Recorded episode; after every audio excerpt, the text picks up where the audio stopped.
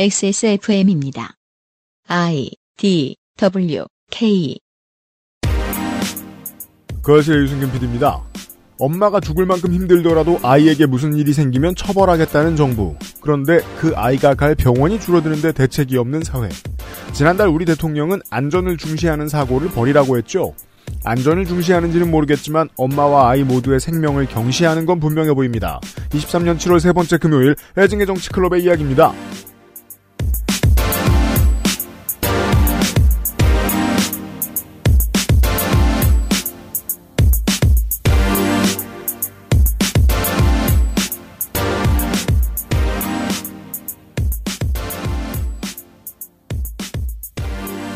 514회 금요일 순서 그것은 알기 싫다 시작합니다. 건조 에디터가 계속 앉아있고요. 안녕하세요. 다음 달에는 베비클럽장이 나타날 거고요. 아마 한국에 있을 테니까요. 윤세민 에디터도 있습니다. 네, 안녕하십니까. 윤세민입니다. 이번 주에 모든 매체가 가장 많이 말하는 거 바로 밑에 이슈들을 가지고 왔습니다. 이번 주에 애증의 정치클럽입니다. 곧 시작하죠. 그것은 알기 싫다는 혈행 개선에 도움을 줄 수 있는 QBN 오메가3, 8시간 다루는 프리미엄 한방차 더 쌍화, 독일산 맥주오모로 만든 데일리라이트 맥주오모 비오틴, 엑세스몰, 하이파이 섹션에서 도와주고 있습니다. 임금님께 진상한 전통방식 그대로 현대인에 맞춘 프리미엄 한방차 더 쌍화. 생체 이용률이 높은 RTG 오메가3, 혈행 건강엔 QBN. 제조원 주식회사 한국CNS팜, 유통판매원 주식회사 헬릭스미스. 당신은 휴식이 필요합니다. 주방에서, 출근길에서, 잠들기 전 침대에서까지 소리와 나 둘만의 휴식. 엑세스몰 하이파이 섹션. 하이파이 섹션 광고를 좀 하겠습니다. 블루투스 스피커, 헤드폰, 이어폰, 사운드바까지 쓸만한 제품만 잘 추려진 하이파이 섹션. 바오앤윌켄스의 제플린은 동급 최강의 성능을 자랑합니다. 더 비싼 거 어디 있습니다. 너무 많아요. 하지만 더 나은지에 대해서는 매니아들도 의견이 다릅니다. 특히 이 바오앤윌켄스의 제플린은 동급 최강의 성능을 자랑하잖아요.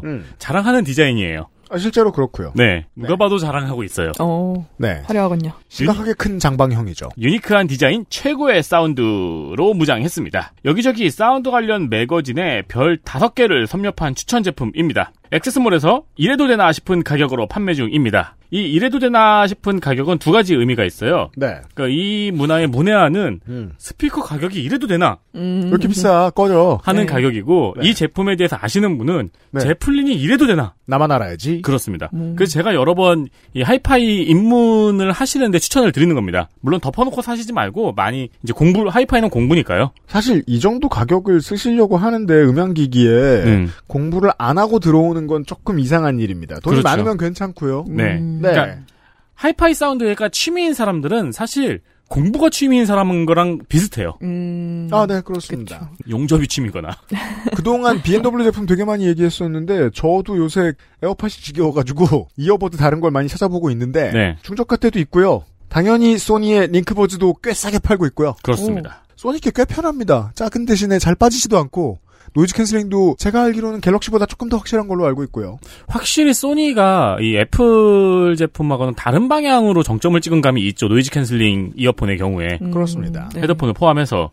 액세스몰 하이파이 섹션에 있습니다. 그렇습니다. JBL의 파티박스도 준비되어 있고요. 헤드폰, 이어폰, 그리고 자브라 라인업 등 합리적이고 좋은 제품들로 구성이 되어 있습니다. 와, 한번 들여다봐야겠네요. 네, 딴 데서도 많이 파는 걸 네. 굳이 왜 저희가 광고를 하겠어요? 가격 경쟁력이 있습니다. 자브라 엘리트폰은 비싸지 않은데 이어버드 치고는 마이크가 너무 4개입니다. 그 점이 괜찮아요. 그리고 업무용 블루투스 이어폰 저희 아직도 팔고 있죠? 네. 한쪽에만 끼는 거. 그렇죠. 아. 후기도 베이어 다이나믹입니다. 네, 다이나믹이 다양하네요. 후기 확인하시고요. 고마워요. 라인업이 다양하다! 고 말씀드립니다. 제가 요새 사야 돼서. 네. 왜 헤드폰 되신 것? 아니, 헤드폰이 있는데, 제가 네. 요새 러닝을 하거든요. 아, 그러면 이제 쇼핑의 네. 타임이죠. 이제 사야 되겠더라고요. 네. 여름에도 헤드셋을 쓰던 사람인데. 아, 그 헤드폰 계속 쓰시면 열사병이 빨리 올 겁니다. 네. 네.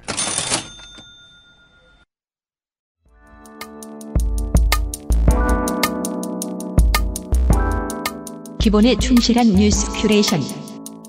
애증의 정치 클럽.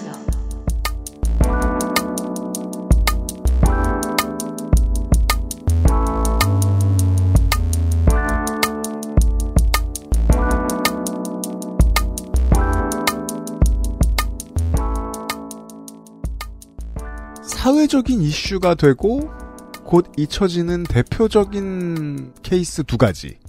공통점은 아이가 사망했을 때. 이번 주 오늘 이 시간에 늘 두 가지 이야기는 그 공통점을 가지고 있습니다. 그리고 디테일로 들어가 보기 전에 다른 이슈로 넘어가게 돼서 빨리 잊혀져 버립니다. 네. 하지만 이는 정치권이 크게 논쟁해야 앞으로 막을 수 있는 이야기들입니다. 네. 네. 그렇습니다. 네. 최근에 일단 통과한 법안부터 얘기를 해볼게요. 네. 예외적으로 여야가 별 갈등 없이 합의한 사안입니다. 이래선 안 됐습니다만. 네. 네. 지난달 말에 6월 30일에 국회를 통과한 출생통보제인데요. 어떤 제도냐면 이제 신생아의 출생신고를 의료기관이 지자체에 의무적으로 통보하는 내용입니다. 그렇습니다. 네, 이제 자세한 이제 순서를 설명을 하면 이제 의료기관이 건강보험심사평가원에 출산 사실을 전달을 합니다. 네. 원래는 이게 그 산부인과에서 출산을 하면은 그 건강보험 적용을 위해서 여기 하긴 하거든요, 신고를. 네, 원래도 하는 걸로 알고 있긴 합니다. 네, 근데 그거랑 별개로 이제 또 전달을 한다는 거예요, 이 제도를 통해서. 그래서 평가원에서 이 정보를 또 지자체에 알립니다. 그래서 한 달 넘게 출생 신고가 안 되면 지자체장이 부모에게 신고를 독촉하고요. 네. 그래도 신고가 안 되면 지자체장의 이제 직권으로 출생 신고를 할 수 있습니다. 직권으로요? 네. 네. 내년부터 시행이 되고요. 하여간 출생 신고 안 된 채로 성인이 되는 사람이 존재하진 않게 하겠다는 겁니다. 그렇습니다. 병원에서 출생한 경우에는요. 네. 성인이 되도록 출생 신고를 독려하겠다는 거죠. 그렇죠. 네, 네, 그게 그렇습니다. 중요하죠. 네. 네. 본회의에서 이 법안에 대해서 반대 투표가 한 표도 나오지 않았어요. 기권이 하나 있었고요. 네, 지난달 이제 수원에서 냉장고에 이제 영화를 유기한 사건이 굉장히 이슈가 됐었죠. 네. 네. 사건이 보도가 되고 9일 만에 이 법안이 통과가 됐습니다. 그런데 이 법안 도입이 논의되기 시작한 건 무려 10년 전부터예요. 네. 10년을 깔고 앉았다. 네, 2011년에 이제 UN 아동권리위원회에서 도입을 권고를 했고요. 네. 그리고 2019년에 정부 차원의 도입 계획이 나왔습니다. 처음으로. 그리고 작년 3월에 정부안 발의가 이루어졌어요. 그럼 이제 1년 3개월이 지났잖아요. 이제 그동안 국회에서 제대로 논의가 안 됐습니다. 네. 그런데 관련해서 사건이 발생하면서 급물살을 타고 통과가 된 건데요. 그렇습니다. 네. 그래서 이 통과와 함께 뭐 출생 신고가 되지 않은 영아에 대해서 보건복지부가 전수조사도 시작했습니다. 네, 그 조사 결과 최근 8년간 미등록 출생 신고를 하지 않은 아동이 2,123명. 2,123명. 네, 이 중에 사망한 아동이 249명입니다. 네. 네. 그 1년간 250명에서 300명 정도가 더 늘어날 수도 있는 게 네. 아직 수사 중인 건이 800여 건이에요. 그래서 그 800여 건 중에서도 사망이 더 이제 포함이 되어 있을 수가 있고요. 그렇습니다. 근데 지금도 적지 않은 숫자죠. 249명은. 분명 이게 심각한 사회적 문제인 건 맞습니다. 당연합니다. 네. 그런데 출생통보제가 이걸 다 해결해주는 마법의 해결책이냐는 따져봐야 할 것 같아요. 네, 우선 이제 출생신고를 피하기 위해서 병원 밖에서 출산을 선택할 가능성이 높아진다는 지적이 나와요. 병원에서 의무적으로 하니까. 네, 그렇죠. 영아 유기사건 관련 연구들을 보면은 이제 대체로 범행 동기로 가장 많이 응답하는 게 출산 사실을 주변 사람에게 숨기기 위해서인데요. 그러면 애초부터 병원 출산을 안 하겠죠. 병원에 가서 할 게 얼마나 많아요. 보호자 등록도 해야 되고 뭐 연고가 있어야지. 뭐 그리고 대체로 10대, 20대일 거잖아요. 맞아요. 네. 그렇다 보니까 뭐 실제로 영아 살해 사건 24건만 딱 잡아서 한 경우에도 병원에서 아이를 낳은 여성이 한 명도 없습니다. 아니면 병원에서 아이를 낳더라도 본인 신원을 숨기기 위해서 이걸 가리고 베이비박스라는 데 아기를 맡기는 경우가 많아요. 네네. 네. 저는 그런 게 있는 게 처음 알았는데 네. 은행 금고처럼 이렇게 네, 있더라고요. 네, 거기는 24시간 운영되는 센터라는 점에서 뭐 어디 지하철 뭐 보관함에 아이를 유기한다든지 그런 거랑 되게 다른 차원인데 네. 제가 그 관련 다큐멘터리를 봤는데 이제 그 박스에 넣어놓으면은 바로 그 벨이 울려요. 그럼 그게 그 시설로 바로 연결이 되는데 그러면은 그 시설 운영하시는 분이 바로 아이를 이제 넣으신 어머니를 네. 바로 가서 만나서 상담을 해요. 그래서 왜 넣었느냐 뭐부터 시작해가지고 사실 근데 네. 그게 무서워서 그렇죠. 베이박스를 찾는 걸 텐데. 네네. 상담을 하는데 대신에 이제 신원을 철저하게 이제 뭐 숨겨준다거나 이제 되게 인간 대 인간으로 설득을 많이 하시더라고요. 네. 네네. 우리가 그럼 얼마 동안 맡아줘 볼 테니까 그 안에 결정을 해봐라 뭐 이런 식으로. 뭐. 근데 기댈 데 없는 분들이 많이 오는 건데 여기 올 때도 기본적으로 신원을 숨기고 싶어 하죠. 그렇죠. 그런데 출생통보제가 되면은 신원이 어떻게 되든 남잖아요. 그렇습니다. 그래서 베이비박스를 찾기도 어려워지는 경우가 있습니다. 맞습니다. 네. 네. 사실 베이비박스가 좀 그런 경우에 최후의 보루처럼 좀 남아있는 성격이 있는데. 네. 보루의 역할을 할까는 좀 네. 제고를 많이 해봐야 되는군요. 그렇죠. 그래서 뭐 이런 상황에서 출생 등록 시스템만 개편해서는 영아 살해 유기 방지 효과는 적을 것 같죠. 그래서 많은 전문가들이 뭐 위기 임산부 지원 시스템을 맞추는 게 우선이라고 지적을 합니다. 네. 네, 위기 임산부들이 구체적으로 어떤 어려움에 처해 있는지 파악을 하고 복지망에 대한 접근성을 높이는 게 실질적인 방지책이라는 건데요. 네, 뭐 너무 당연한 얘기죠, 사실. 네, 네. 네. 그런데 그 움직임이 정말 죽어도 안 일어나고 있다. 아, 그 말을 하는 사람이 없어요? 네, 이번 건에 있어서 생각보다 없어요. 오히려 공무원들은 하거든요. 그러니까 이번에 그 보건복지부 민원인을 만나니까요. 네, 보건복지부 산하에 아동권리보장원이라는 데가 있어요. 네. 그래서 여기 이제 그 원장님께서 이번에 이 사안에 대해서 그 위기 임산부 지원 체제 강화가 제일 중요하다 뭐 이런 발언을 했었는데, 네. 근데 저 관련해서 뭐 입법이 올라와 있다거나 뭐 그런 거는 없고요. 아니 이 출생 등록 제랑 출생 통보제와 함께 가장 먼저 당연히 고려해야 되는 그렇죠. 정책일 텐데. 네.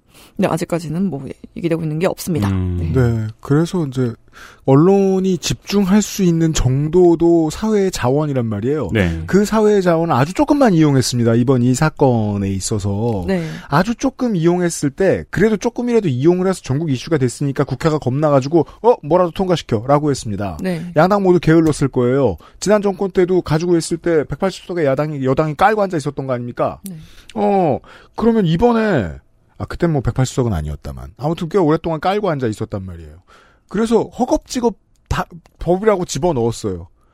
그리고 작은 사회적 그 미디어 자원을 가지고 썼던 건 그거 하나밖에 없어요. 애들이 죽으면 안 되지. 네. 그러면 애들이 죽지 않고 아이가 생존하고 행복할 수 있는 조건으로서의 엄마는 어떤 존재인지까지의 논의는 예나 지금이나 접근하지 못했죠. 네. 그렇죠. 그러니까 네. 사실 출생통보제의 철학은 네. 물론 아이가 태어나면은 나라에서 지켜봐야 하는 거긴 하지만 네.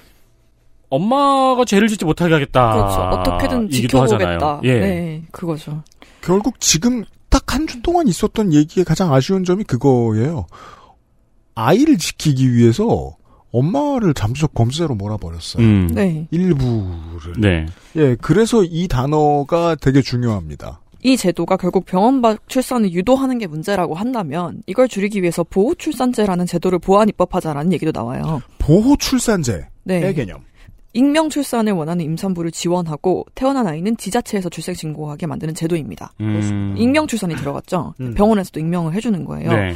그런데 이거에 대해서 오히려 출생 통보제보다 의견이 더 많이 갈립니다. 네. 그래 보여요. 네. 옹호하는 쪽에서는 이게 병원 밖 출산이 너무 산모 건강도 해치고 영아 유기 확률도 높이니까 그걸 줄여야 된다라고 얘기를 하고 우선은 그리고 출생 신고를 해야지 입양을 보낼 수가 있어요. 일단 그래서 아까 제가 베이비박스를 잠깐 말씀드렸었는데 여기 안에서 그 입양을 가는 확률이 3%밖에 안 되거든요. 출생 신고가 안 되는 경우가 너무 많아서 그래서 아까 출생 통보제가 있을 경우에 베이비박스에 아기를 버려도 출생 신고가 되기 때문에 네. 베이비박스마저 선택을 못한다라고 했잖아요. 어떻게든 이미 그 자기 출생 정보가 국가기관에 남아버렸는데 그게 베이비박스 그 센터에까지 가버리면은 나중에 거기서 뭐 엄마를 찾아온다거나 뭐 할 수 있는 거니까요. 부모 네. 현재는 부모가 없으면 엄마가 없으면은 그 아이가 네. 존재한다는 걸 행정으로 남길 수 있는 방법이 없나 보군요. 그렇죠. 얼마 전에 재작년인가요? 그 미혼부도 할 수 있는 법안이 통과는 됐어요. 미혼부도 할 수 있는 네네 그건 기억이 납니다. 네, 네 그렇죠.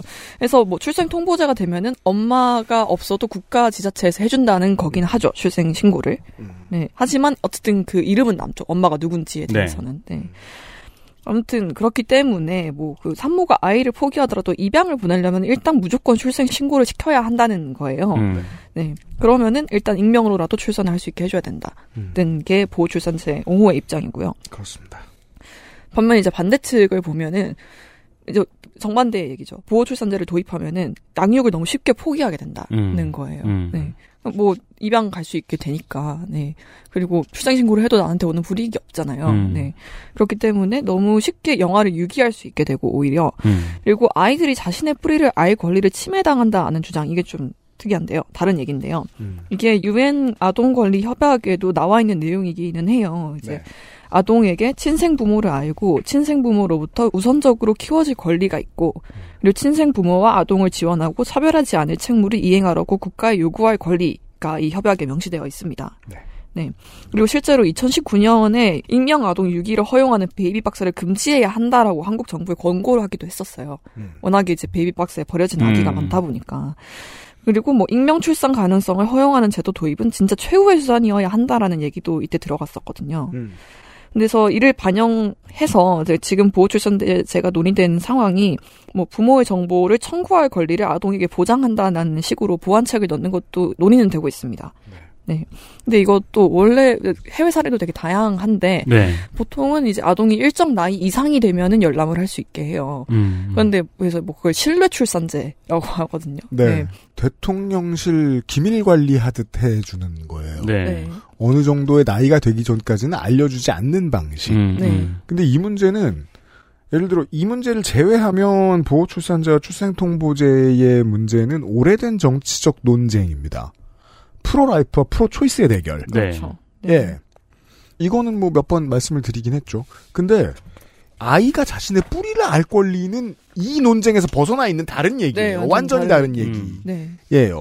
이게 이제 유럽이나 보통 이제 프랑스에서 이런 논쟁이 한번 있었던 걸로 제가 알고 있는데 기본적으로 IX라고 불리죠. 네. 근데 이 IX가 태어나서 나중에 나이가 든 다음에 삶에서 가지게 되는 공허함에 네. 대한 논의가 돼본 적이 아직 없는 거예요. 그렇죠. 그래서 그런 것과 관련된 노래도 있고 영화도 있고 그렇더라고요, 요즘은.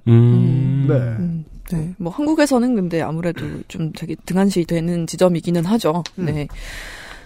그런데 출생통보제가 통과됐던 방식을 생각해보면 9일 만에 갑자기 통과됐잖아요. 10년 네. 동안 논의가 없던 게. 보호출산제도 이런 세부적인 논의를 건너뛰고 덥석 도입될 가능성이 있겠죠. 네. 우리 정치가 성의를 보여주지 못했으니까요. 네. 그렇죠. 그렇죠. 이런 식으로 영화 사례와 그 문제가 다뤄진다는 걸 단적으로 보여주는 게 그 이번 주에 또 국회에서 통과된 어떤 법안인데요. 영화 사례죄와 영화 유기죄 폐지입니다. 네. 그간 영화 사례죄가 따로 있었어요. 그래서 네. 법정 최고 형량이 10년 이하. 로 일반 살해죄보다 낮은데요. 일단 사형 선고가 안 되죠. 네. 네, 뭐 형량도 너무 낮고.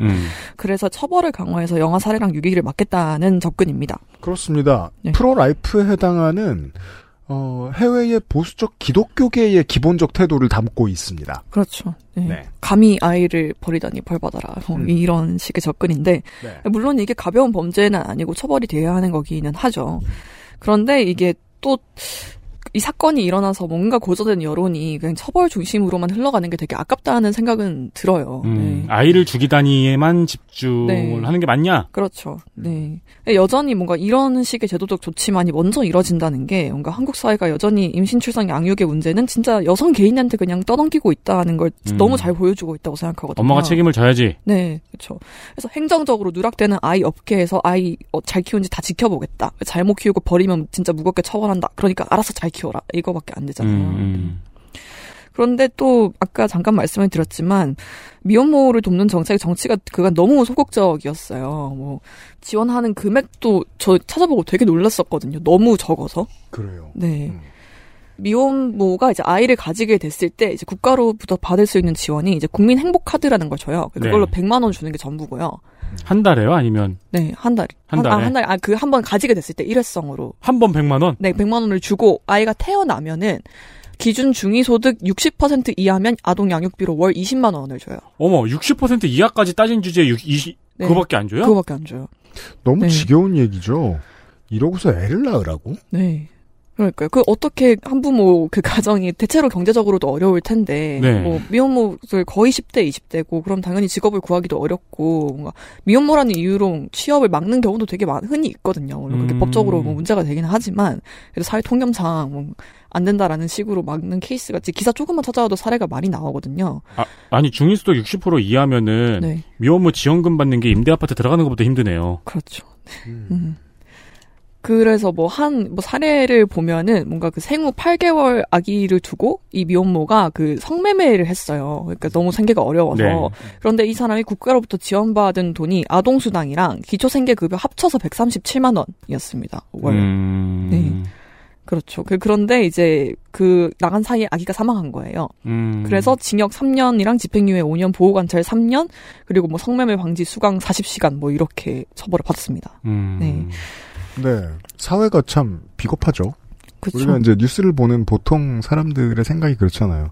내가 집이 있으면 집 없는 사람이 못나 보이고, 내가 잘 컸으면 부모가 없이 클 수밖에 없었던 사람들이 나빠 보이고, 네. 네. 예, 내가 정규직이면 비정규직이 되게 못돼 보이고 이렇잖아요. 네. 근데 이렇게 안온한 인생들이 디폴트인 것처럼 말하는 사회는 비겁한 사회잖아요. 그렇죠. 예, 그 비겁한 사회는 꼭 나은 사람 탓해요. 예, 이것과 관련해서 어느 뉴스를 가보나 댓글이 다 똑같아요. 네. 네. 그러게 왜 사고를 쳤느니 뭐 이런. 아니 하물며 대부업해서 소액 빌린 사람들 협박하고 다니는 애들도 사정이 있어요. 그렇죠. 교육을 어떻게 해서 못 받게 되었는가, 어떻게 해서 이너서클에서 밀려나게 되었는가. 사정이 왜 없습니까? 애인데, 애 엄마인데. 예. 특히 이런 경우에는 거의 애가 애를 낳았죠. 그렇죠. 네. 맞습니다. 영아살해 사건 피고인의 98%가 비혼모. 거든요. 네. 대다수가 아까 말씀드렸던 10대, 20대고 경제적으로 그렇죠. 어렵고요. 그런데 이런 범죄 발생 배경은 고려하지 않고 심지어 그걸 없애려는 지원조차 제대로 해주지 않으면서 처벌 강화만 당장 내세우는 게 너무 가혹하잖아요. 정말. 10대, 20대가 대다수인데 처벌 강화만 내세운다면 더 숨어 들어가게 되는. 이거 너무 그렇죠. 종교 원리주의 국가 같아요. 네. 심지어 이제 뭐 지원을 떠나서 그러면 책임을 진다고 하면은 아버지도 같이 지게 하면 좀 낫잖아요. 네. 이제 뭐 비혼모의 경우에는 비혼부한테 양육비 지급만 받아도 훨씬 더 숨통이 트일 텐데 이제 양육비 지급을 약속을 해도 지급하는 비율이 지금 33.6% 정도밖에 안 되거든요. 그렇습니다. 네. 한부모 가족의 80%가 양육비를 받지 못하고 있고 그중에 이제 제재 대상자가 된 사람이 대부분 남성이에요. 이제 그만큼 뭔가 그 임출육의 모든 어떤 조건들과 네. 책임들이 다 이제 미혼모에게 전가가 되고 있는 건데. 네. 네. 그리고 이번 수원 영아살해 사건에서도 이걸 좀 보여주고 있는데 친모가 살인 혐의로 기소가 됐습니다. 근데 친모는 처음에 불송치가 됐어요. 그리고 재수사가 요청이 됐거든요. 네. 현행법상으로는 이분을 처벌할 수 있는 방법이 없기는 해요. 이제 범행 사실을 몰랐다는 이유에서 불송치 결정이 나왔다가 정말 몰랐을까라는 의혹이 제기되면서 재수사가 요청이 된 상황이거든요. 네, 다른 네. 이유가 아니라 되게 친모가 영아살해까지 내몰린 상황에서 친부가 책임이 없을 수가 없잖아요. 네. 네. 네, 친부가. 네. 그렇죠. 근데 이런 상황에서 보호출산제가 도입되면은 오히려 그 생부에 대한 책임은 더 흐려질 수도 있다라는 얘기도 나옵니다. 네.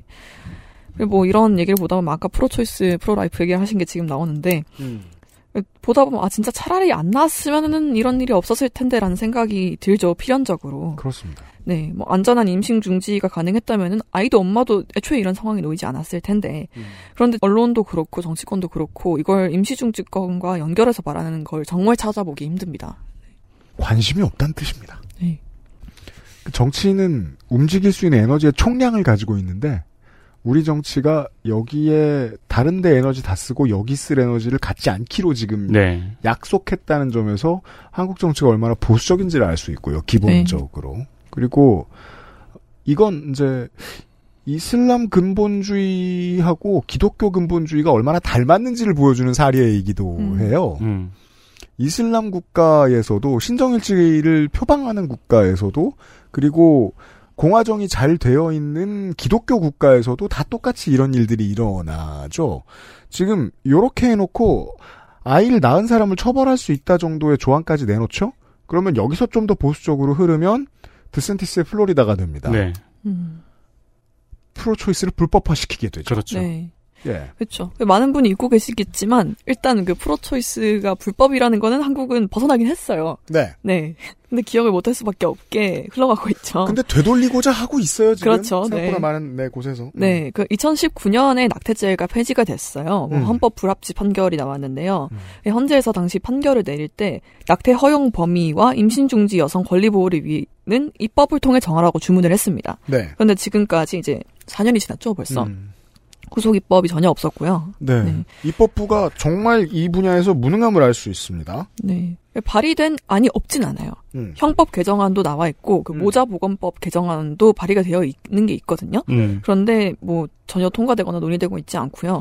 저는 당연히 국회가 욕을 먹어야 한다고 생각하지만 저는 이건 기본적으로 국회를 움직이는 우리나라 교회 입김이라고 생각합니다. 쫄아서 못 건드리는 거죠. 그렇죠. 네. 네. 네. 그렇죠. 그래서 그 결과 그 낙태죄는 폐지가 됐지만 그 임신중절 수술이 여전히 건강보험 적용이 안 됩니다. 그래서 250만 원이고요. 네. 그리고 미프진 같은 이제 유산 유도제 이제 가장 대중적인 유산 유도제죠. 미프진이. 네. 이거 재작년 국감 때 우리가 얘기하지 않았나요? 네. 이거 지금 3년 됐나?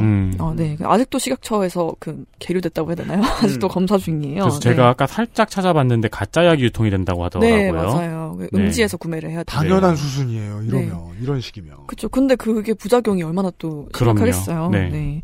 그럼 결국 여성의 건강도 못 지키고 아이의 생명도 못 지키고 여성의 선택도 존중받지 못하는 그런 상황인데 정부가 정말 영아 살해를 막고 싶은 의지가 있다면은 이 관점을 제도에 반영하는 게 굉장히 절실해 보입니다. 네.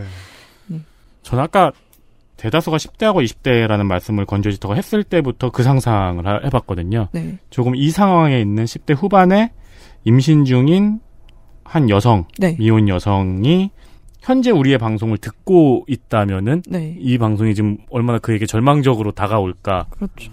네. 상상을 해보면은 이게 얼마나 심각한 문제인지 더 피부에 와닿는 것 같습니다. 네. 네. 그래서 참 좋은 얘기 못하겠는 게 출생통보제는 꼭 필요하거든요. 이게 이제 보호출산제를 선택하고 있는 나라들도 보완 입법을 되게 많이 네. 해요. 아까 말씀해주신 이제 어느 정도 나이가 지나면 아이에게 친부모를 알려주는 네. 제도 같은 것도 보완 입법이잖아요. 그렇죠. 네. 혹은 임신 갈등 상담소 같은 것도 공무원을 네. 되게 많이 채용합니다. 네. 심지어 막 흥정도 할 수 있어요. 어느 정도의 그 권한도 가지고 있어서 공무원들이 한국에도 그런 분들이 있다고요. 베이비박스 감당하시는 분들. 네. 근데 훨씬 많죠. 되게 오랜 기간 동안 산모하고 상담을 해주니까 네. 필요한 단체를 연결해주는 수준뿐만이 아닌 걸로 알고 있습니다. 그렇죠. 되게 많은 것이 더 들어가야 돼요. 왜냐하면 이런 입법을 했던 가장 중요한 이유는 적어도 유럽에서는 국민의 행복이고 국가가 사람들의 생명과 안전을 책임져 준다는 정신이니까. 네. 근데 지금의 우리나라의 출생통보제는요. 국민의 행복이나 안전과는 무관해요. 그보다는 좀 더 사법정의에 가까워요. 네. 네. 출구가 생각보다 없습니다. 네. 정말 딱 이뤄지는 방식이 다들 아기가 죽는 건 원하지 않지. 그러니까 우리가 이번엔 협치해서 뭐 하나 했어. 박수치자 끝. 딱 이런 느낌이잖아요. 프로라이프와 프로초이스의 오랜 대결에 관해서 그 가장 중요한 본질은 그거거든요. 아이가 죽는 걸 원하지 않는다는 건 여자가 죽는 걸 원한다는 거다. 라는 것. 말입니다. 아니, 근데 정말로 듣다 보면은 뭐 쉽진 않겠지만 네. 이런 여성 엄마들에 대한 혜택이 정말 두텁다면은 네. 많은 부분에서 심지어 낙태에 대한 갈등까지도 꽤 많은 부분 진전을 이룰 수 있을 텐데 그렇죠. 그 논의를 다들 하지 않고 있는 이유는 뭘까요? 어제 얘기한 거랑 비슷해요. 실직을 막 해도 되는 세상이 좋은 세상입니다. 심지어 전략적으로 실직하는 것도 해볼 만합니다. 아이 막 낳는 세상 좋은 세상 아닐까요? 전 그렇게 생각해요. 네. 예, 정말 말 그대로 막 낳는 세상이 좋은 세상일 것 같아요. 네. 그럼 멀리 안 가도 네. 저출산의 가장 큰 원인이라고 했을 때 아이를 감당할 수 없어서 안 낳는다고 하잖아요. 그렇죠. 막 낳지 못하는 거잖아요. 네. 네. 그러면 국가가 감당해 줄 게 위주로 정책을 짜야 되는데 네. 국가는 그럼 널 벌할 거야. 네가 감당하지 않으면. 네. 이 되었습니다. 그렇습니다. 요 정도만 전해드렸습니다. XSFM입니다.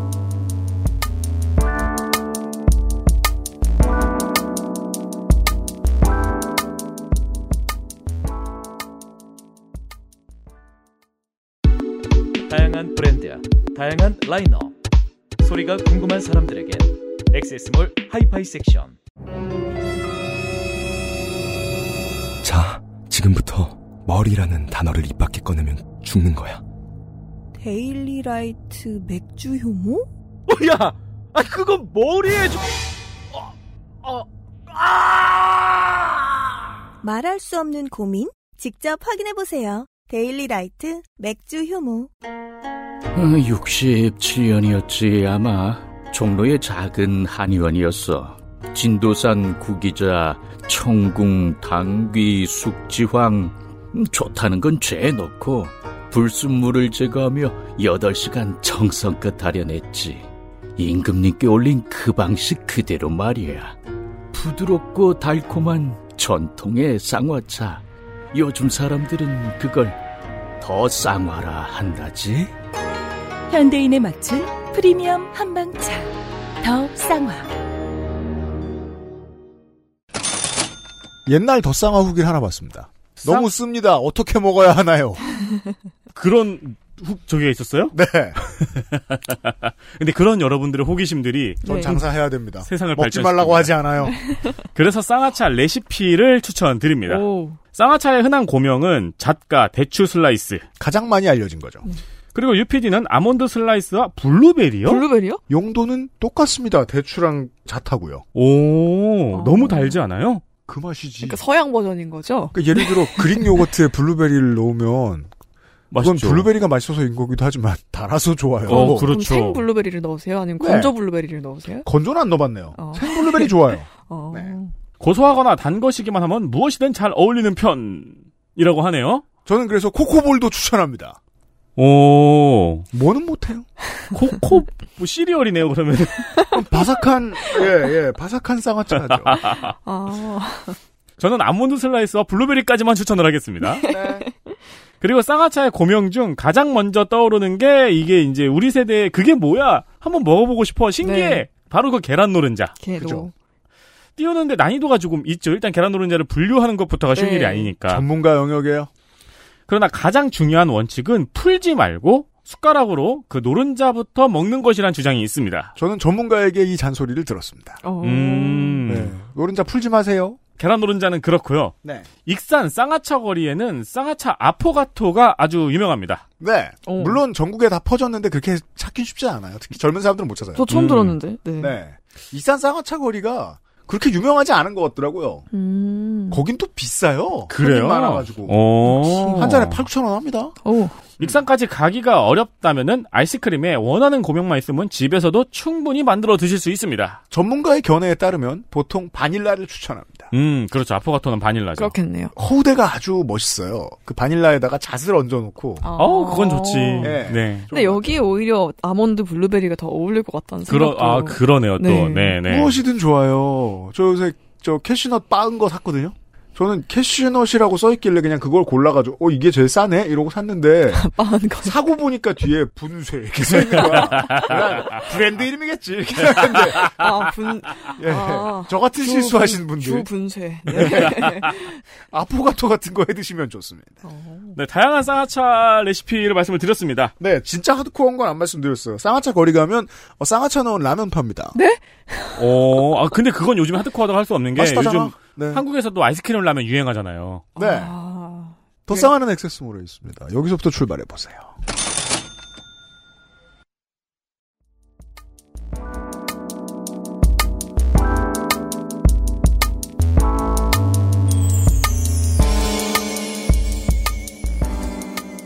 자, 하다보니 아이들과 관련된 정책 그리고 사회상에 대한 이야기를 많이 하게 됩니다. 제가 염세주의자라 그런 게 아니라 한국은 아직 미혼모를 구제할 준비가 된 사회가 아닙니다. 네. 그럼 그 다음 한국은 병들거나 다친 모든 아이들을 살리는데 관심이 없는 사회인가? 적어도 지금까지의 결과는 그렇습니다. 방금 전 에피소드에서 건조 에디터가 저출산 문제를 이야기를 했잖아요. 네. 근데 이 사례까지 들으면은 한국은 저출산을 극복할 역량이 아니고 자격이 없는 나라 같아요. 네. 저출산을 극복할 생각이 없다고 봐야겠습니다. 네. 의지가 없고. 올 봄에 소아과 오픈런이라는 말 들어보셨나요? 네. 일단 경험해보신 청취자분들이 꽤 계실 것이고요. 네. 그렇죠. 시사인의 표지이기도 했고요. 공교롭게도 지금 클럽장님이 없어서 이 말에 해당하는 사람이 없는 상황인데. 그렇죠. 전에 한번 경험 있으시다고 들었어요. 애기쟁이죠. 네, 이제 돌 좀 지났는데. 네, 특히나 전에 이제 뭐 행운인 사람들이라고도 할 수 있겠죠. 신도시 청약에 당첨된 신혼부부. 네. 들이 개고생의 주인공들입니다. 네. 네. 올 3월부터 5월까지 소아과에서 진료를 받을 수 없을 정도로 사람이 몰려서 난리가 났던 상황이 있었습니다. 저는 이 얘기를 그냥 동네 소아과인데도 불구하고 시흥의 105신도시 얘기를 들었던 적이 있었어요. 애가 인프라에 비해 너무 많았던 거죠. 그렇죠. 저는 이 얘기를 언제 처음 들었냐면은 친구들 단톡방에서 처음 들었어요. 그렇죠. 네. 아빠도 많으니까.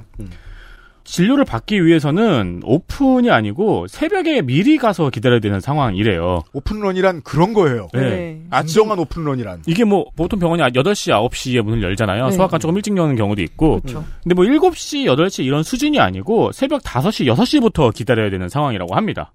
가장 극단적인 사례는 새벽 2시부터 기다렸던 사례도 있고요.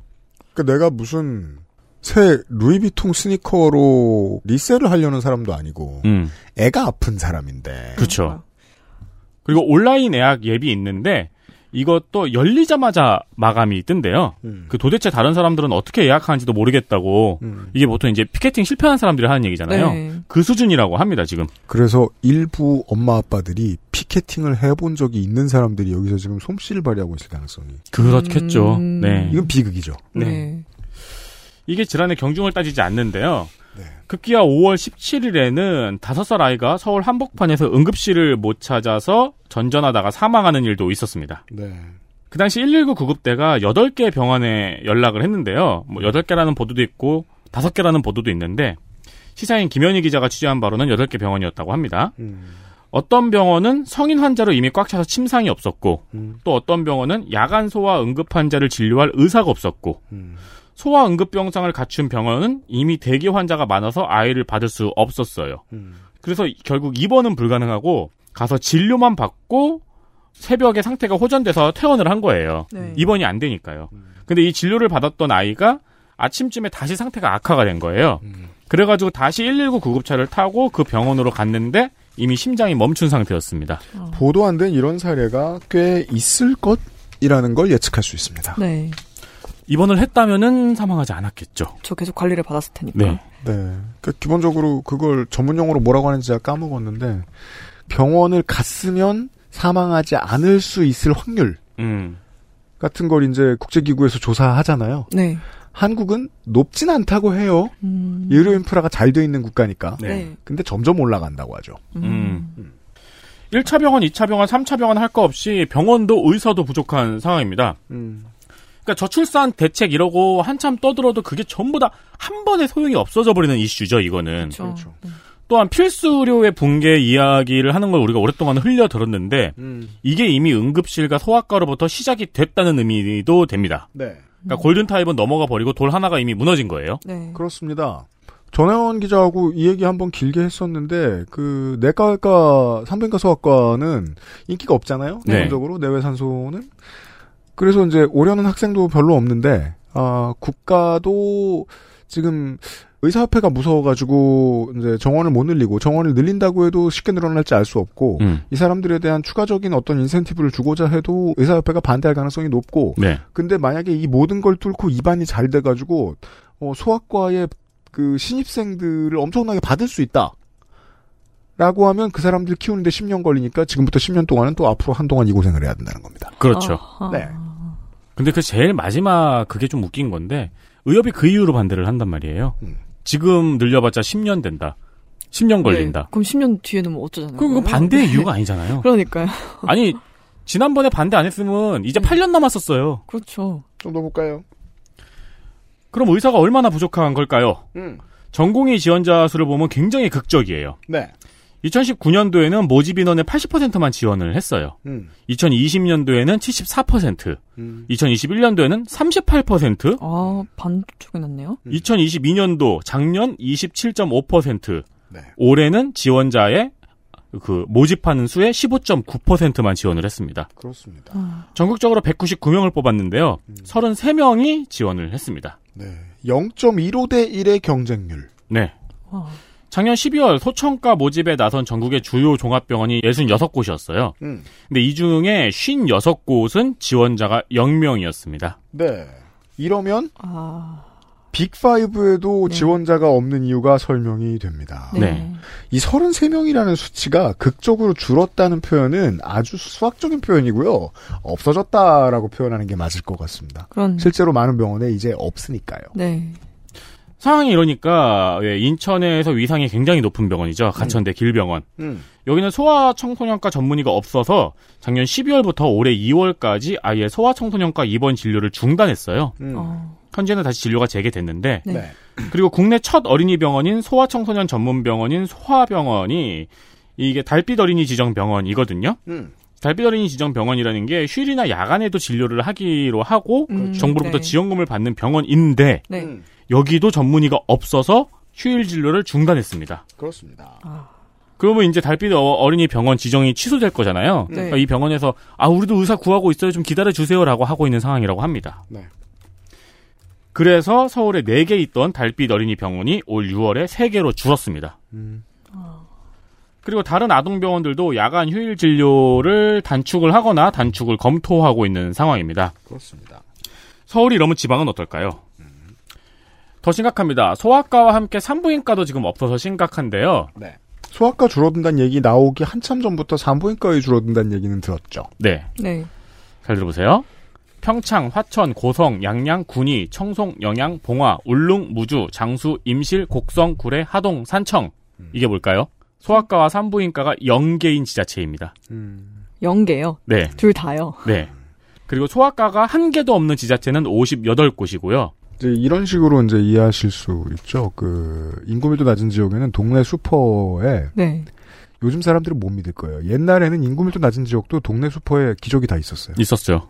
이제 기저귀 안 팔아요. 그렇죠. 예. 그리고 지역 의료원이라 그러면 그래도 좀 크고 공공병원이고 다 갖추고 있을 것 같잖아요. 네. 지역 의료원도 내외 산소 전문의가 없는 곳이 10곳이나 됩니다. 네. 없다고요, 그냥. 네.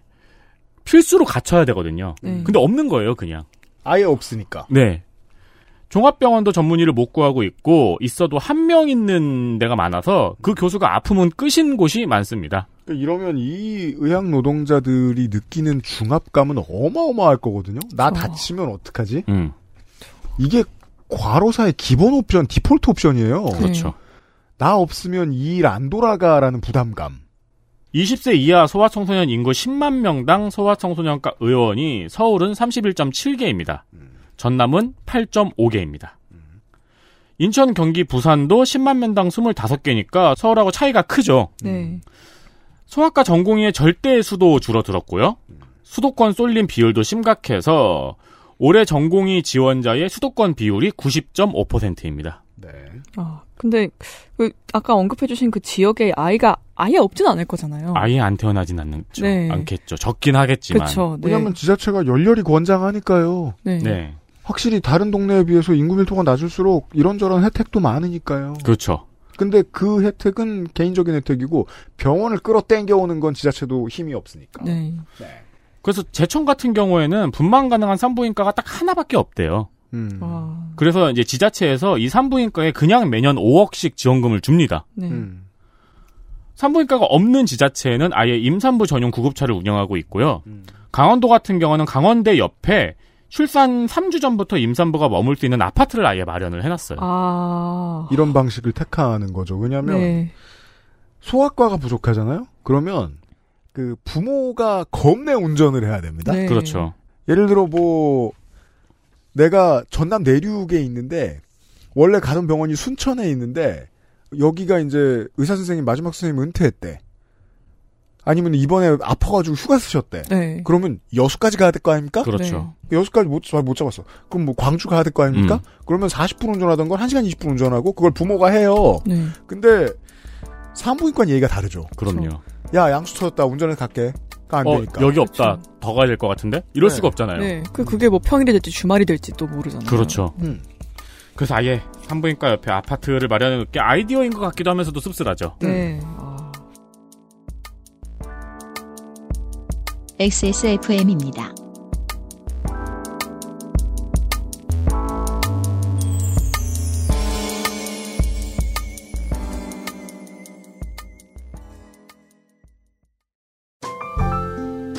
오랜만에 엄마 보고 왔더니 마음이 짠하더라고.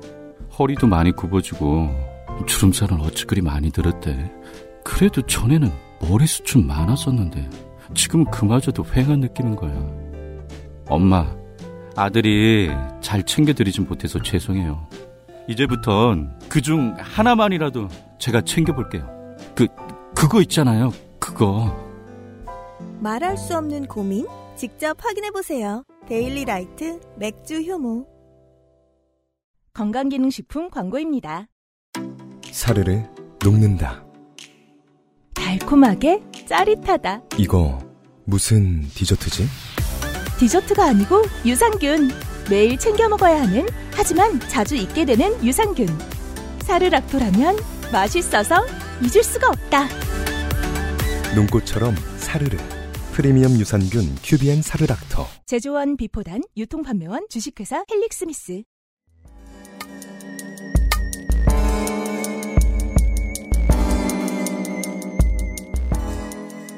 다시 소아과로 들어와서 왜 소아과 의사가 없을까요? 여러 가지 원인과 여러 가지 말들이 있습니다. 일단 올 봄의 대란은 약간 좀 특이한 역설이 있어요. 네. 이게 코로나 때문에 애들이 마스크를 쓰고 손을 잘 씻었잖아요. 네. 그래서 감염 예방을 철저히 하니까 소아과 손님이 줄어드는 역설이 있었던 거예요. 소아과 손님은 기본적으로 전염병 손님입니다. 그렇죠. 아이들이 뛰어놀고 서로 만지고 하다 보면 생기는 질병. 사실 그리고 면역이 생기는 과정이죠. 네. 그리고 아기 엄마 아빠들이 그동안 놀랬습니다.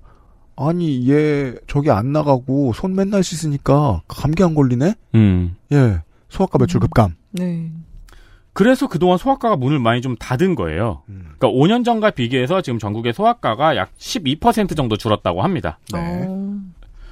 지난 5년 사이에 개원보다 폐원이 많은 유일한 과가 소아과랑 영상의학과라고 해요. 근데 소아과는 12%가 줄었는데 영상의학과는 2.4%가 줄었습니다. 그럼 네. 제일 많이 준 과네요. 그렇죠. 네.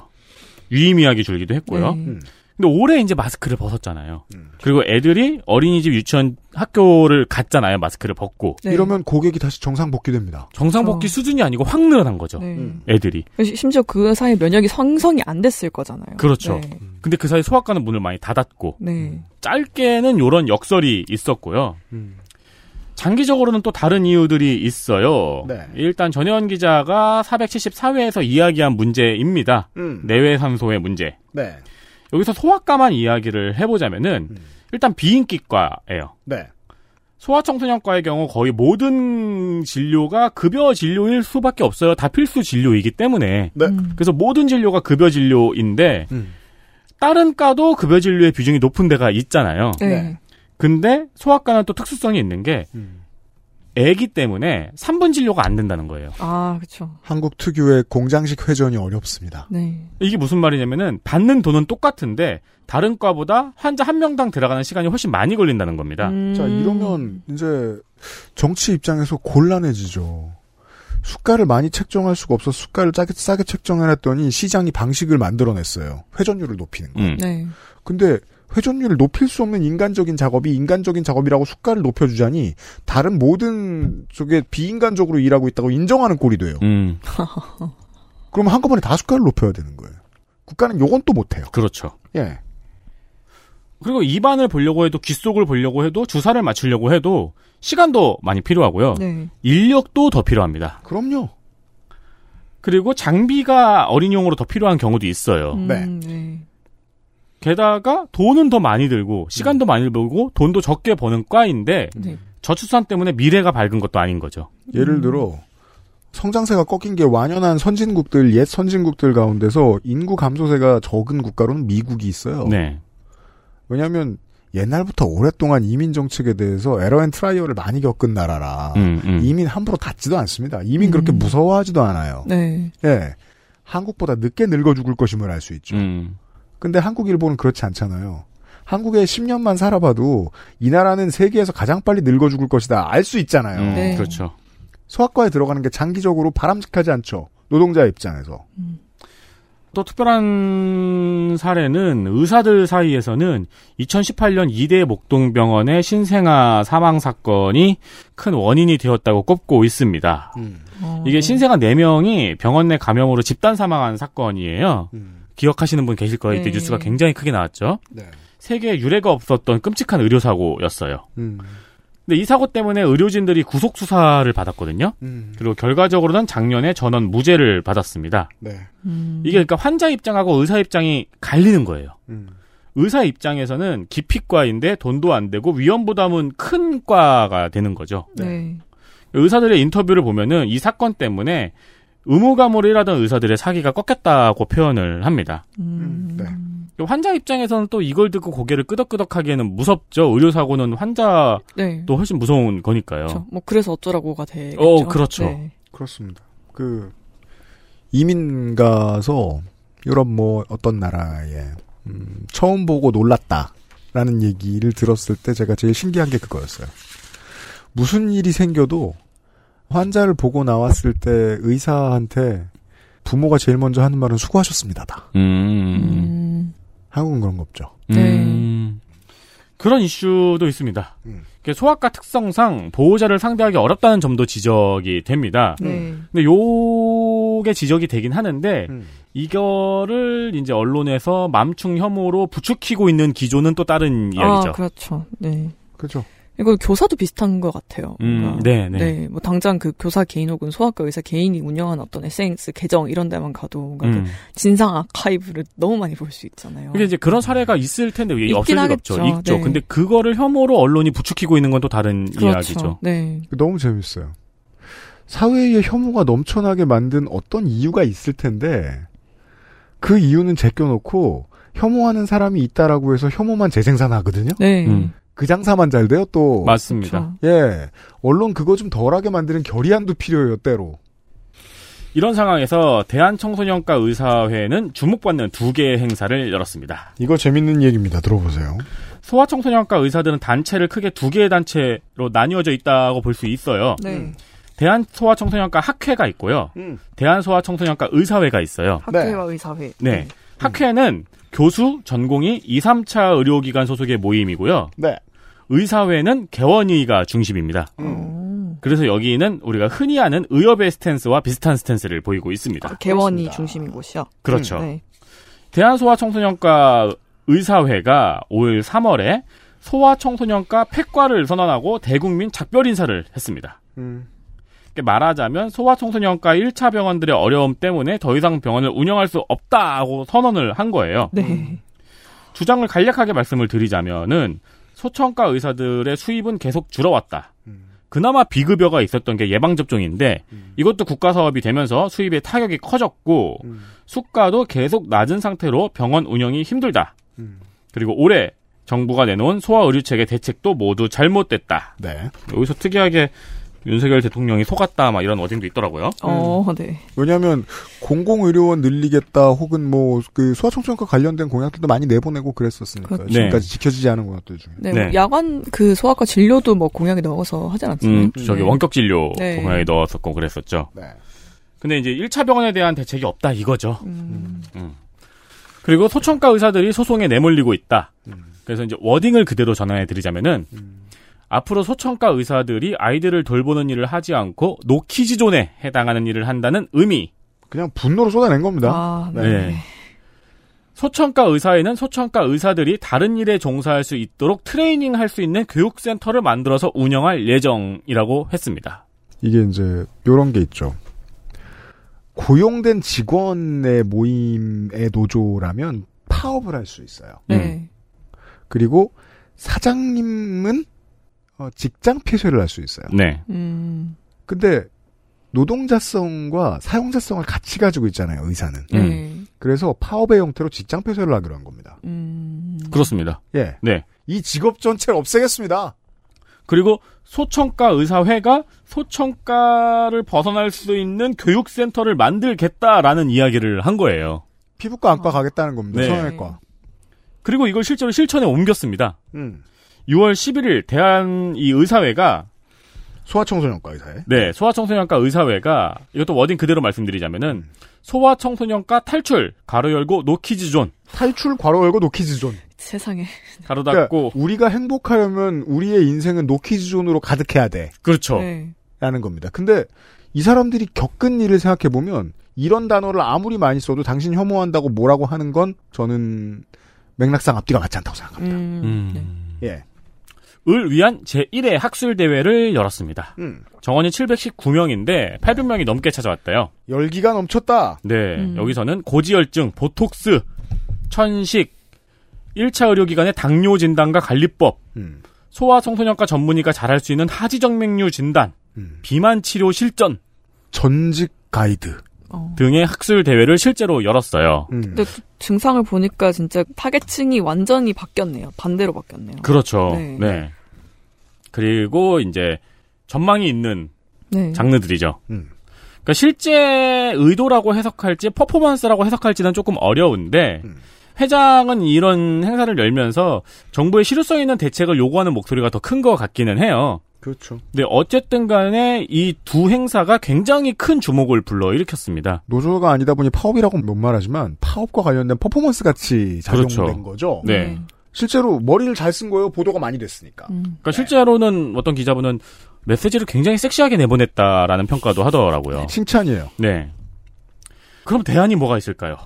일단 중요한 뉴스가 하나 더 있습니다. 네.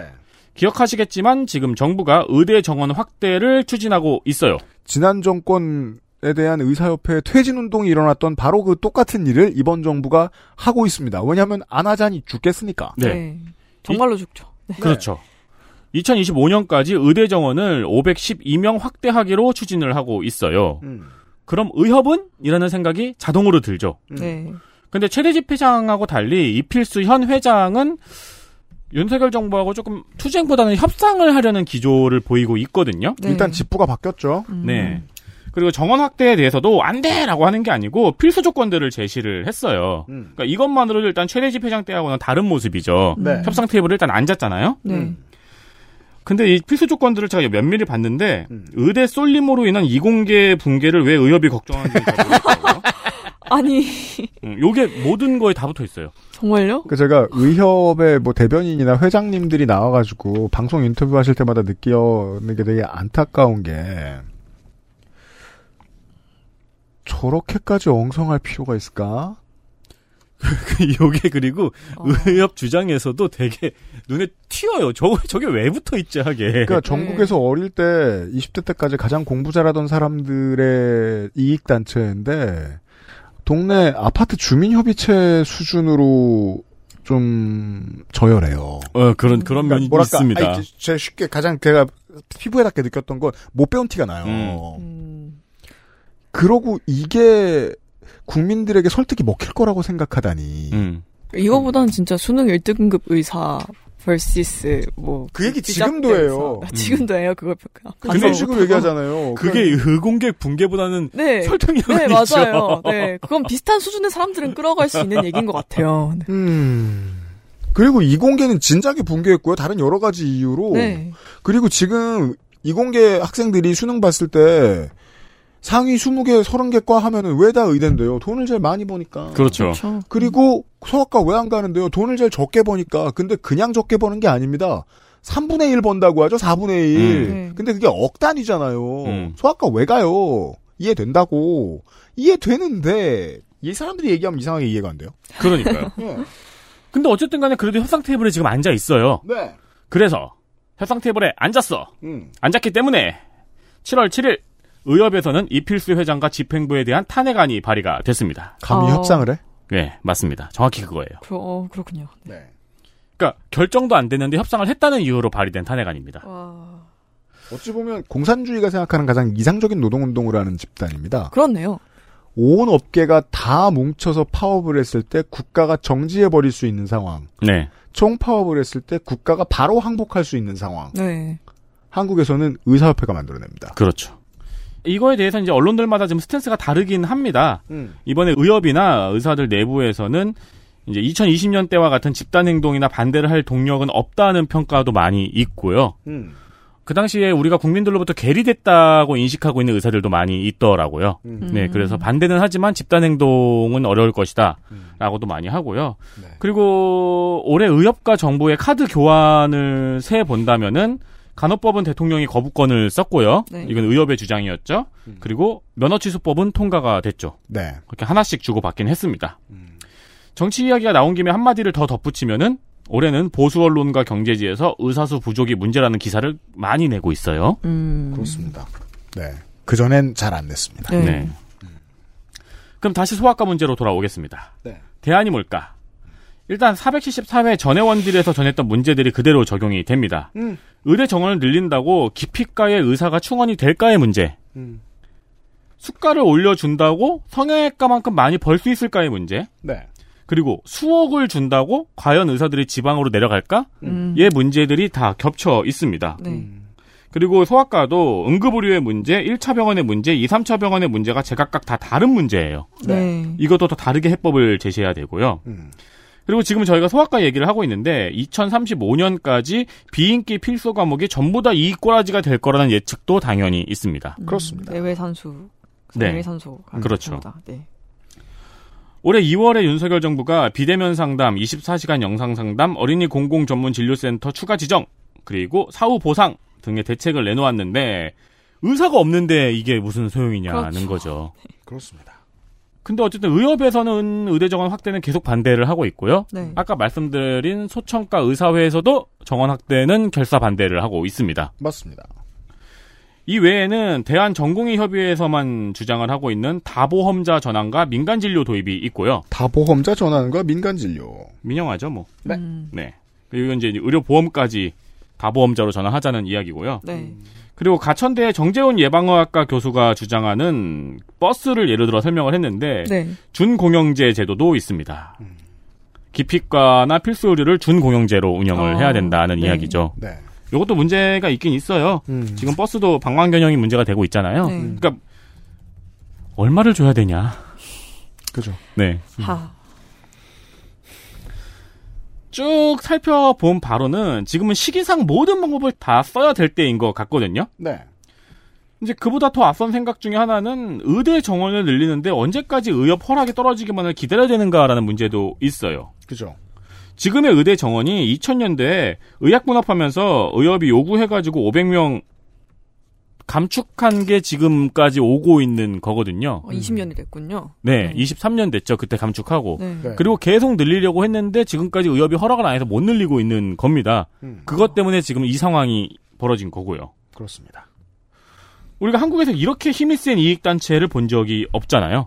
네, 아예 없어요. 네. 참고로 이 와중에 한의사협회는 한의대 정원을 줄여서 의대 정원을 확대에 활용하자는 말도 했습니다.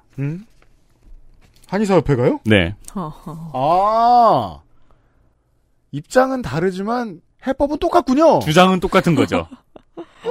한의사 정원을 줄여서 의대 정원을 확대하자. 그러니까 사실 이게 뒤집으셨네요. 네, 네, 이게 이렇게까지 대단히 유니크하진 않아요. 왜냐하면 정규직의 수를 줄이자는 건 되게 많은 대기업들 정규직 노조의 주장이기도 하니까요. 네.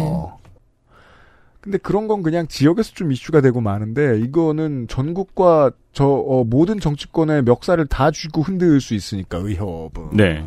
아니 실제로 병원협회나 병원장협회는 의대 정원 늘리자고 해요. 왜냐면 굴리려면 그렇죠. 인원이 필요하니까. 그렇죠. 네. 연봉 문제도 있고요. 연봉이 높아지니까 의사가 희귀해질수록. 네. 네. 요런 이제 몇 가지 생각해 보실 만한 지점들. 우리가 이제 공공운수 노조하고 이야기를 했을 때 이제 의료민영화 얘기도 했었죠. 네. 한국인들이 오해하고 있는 것 중에 하나가 한국이 의료민영화가 안 된 줄 아는데 미국 빼면 가장 많이 된 나라 중 하나다. 왜?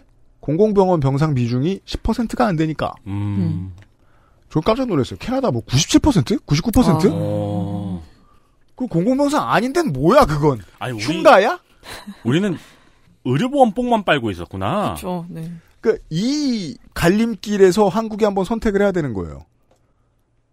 공영화를 한번 확 시킬 것이냐. 네. 그러면 의사들의 고용과 인면권에 대한 파워도 국가가 갖게 되죠. 다만 재원에 관련해서 기재부와 한번 싸울 거고 의료계의 로비스트들과 좀 싸우긴 하겠죠. 네. 이런 거 이겨내는 건 쉬운 일은 아닙니다만 지지를 좀 더 받을 수는 있을 거예요. 네. 그럼 나머지는 그렇게 할 생각이 없다. 국가의 절반의 지지를 받는 정당은 그렇게 생각하지 않을 테니까 잘 안 된다 치죠. 그러면 그 다음에는 단어 싸움을 하고 국민들하고 의사협회와 경쟁을 해야 되거든요. 정치 싸움을 해야 되는데 실제 본질적 문제가 그거더라고요. 결국 돈을 못 버는 과들이 폐과된다. 근데 그 돈을 못 버는 과들은 사람들의 삶에 필수적이다. 네. 돈을 많이 버는 사람들은 피부과, 안과, 성형외과다. 다 그리로 간다. 그럼 이거 어떻게 할까?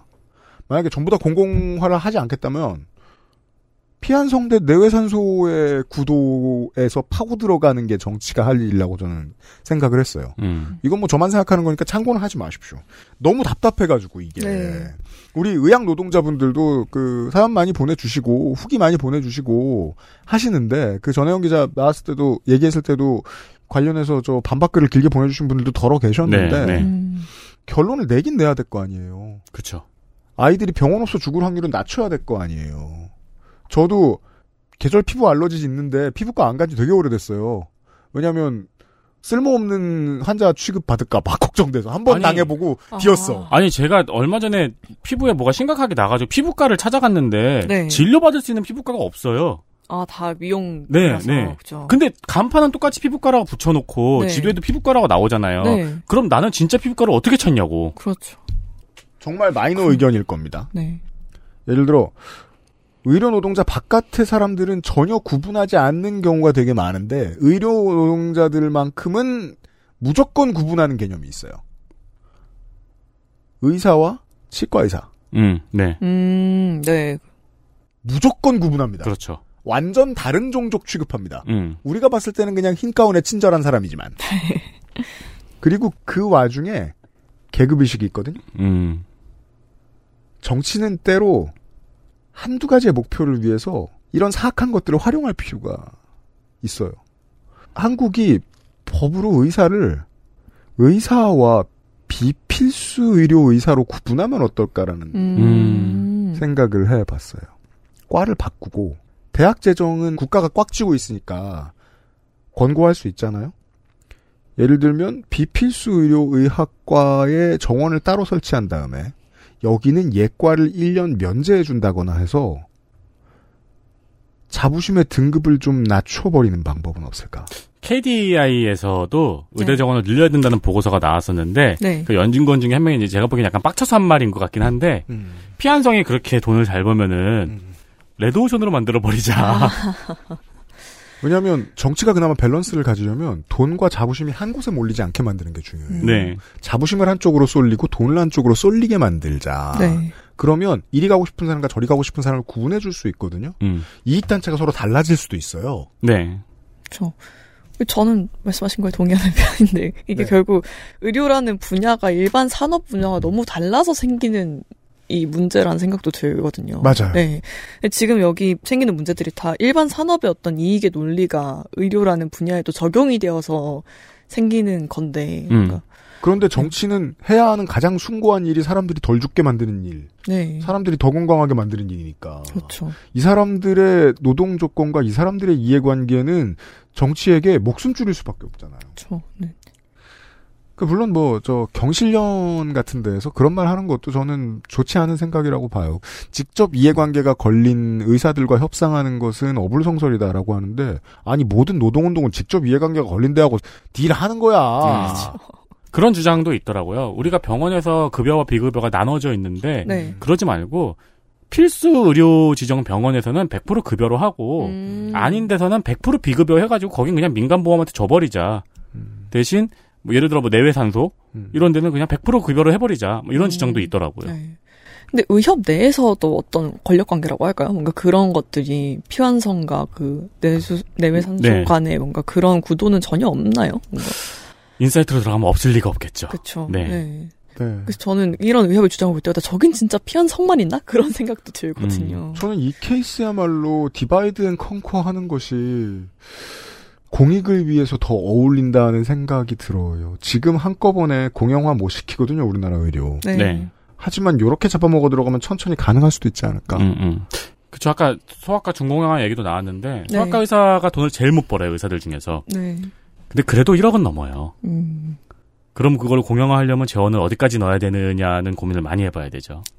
저는 같은 문제를 반대로 생각하는 게 대부분의 지자체장들이 기초자치단체장들 세금 받아봐야 얼마나 받아온다고 턱턱 버스 공영화 시키잖아요. 네. 그리고 되게 신나합니다. 들인 돈에 비해서 활성화가 너무 됐다고. 저는 소아과 연봉이 1억일 때가 너무 쌀 때라 지금이 들어갈 때라는 생각이 들어요. 오히려 4억 받을 때 들어가면 좀 어렵잖아요. 아, 1억 주면 안 하죠. 지금 1억인데. 아, 그렇죠. 더 줘야 하죠. 네. 제 생각은 참고하지 마십시오. 반대하시는 여러분이 옳아요. 아니 그래서 제가 이거 쭉 보고 저도 생각난 결론이 뭐냐면은 네. 물론 저는 비전문가지만 아니 뭐 의협이든 정부든 누구든 모든 수를 다 써야 될 것 같은데라는 네. 생각이 들더라고요. 그렇죠. 그러니까요. 뭐 그런 한탄하잖아요. 한국은 정말 의외로 겁나 잘 나가다가 금방 빛처럼 타들어갈 거다. 그러니까. 그 한복판에 와 있습니다. 우리가 관련한 이야기를 나누어 보았습니다. 건조 에디터는 다음 달에 만나 뵙겠고요. 저희는 주말 시간에 파케문학관으로 돌아오도록 하겠습니다. 애정의 정치 클럽 멤버들은 다음 달에 다시 건강하게 만나도록. 왜냐면 지금 이제 전자레인지로 들어가실 거잖아요. 아 맞아요. 대구 집으로 가. 네. 대구 집에 갔다가 에어파이로. 그리고 다음 주엔 사막에 가거든요. 그래서 살아와야 돼요. 네. 네. 피부 잘 보호하시고 다음 달에 만납시다. 여러분 내일 파케문학관 시간에 만나요. 고맙습니다. 안녕히 계세요. 감사합니다. XSFM입니다. I D W K